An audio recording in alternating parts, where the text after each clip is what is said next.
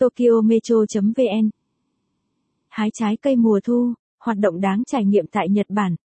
Bạn có biết hái trái cây là một trong những hoạt động ngoài trời được yêu thích nhất vào mỗi cuối tuần của người Nhật? Người Nhật Bản rất chú trọng đến thực phẩm theo mùa. Mùa nào thức nấy là tôn chỉ đầu tiên để tạo ra những món ăn ngon và cung cấp đầy đủ dinh dưỡng cho sức khỏe. Trái cây cũng không là ngoại lệ. Nhật Bản nổi tiếng với dâu tây và nho có vị ngọt như kẹo, cho đến táo và lê thơm giòn cùng những trái hồng mềm mịn như thạch.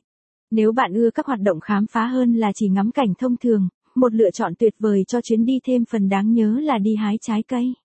Khi hái trái cây đã trở thành một hoạt động phổ biến cho du khách ở Nhật Bản, ắt hẳn việc lựa chọn thời điểm tham gia là băn khoăn của không ít người mê khám phá.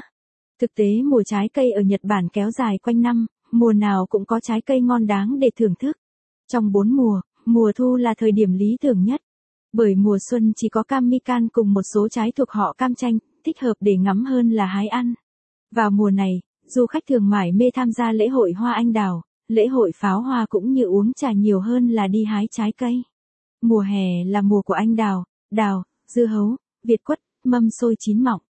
Nhưng cái nắng sẽ khiến du khách không muốn đứng lâu ngoài trời.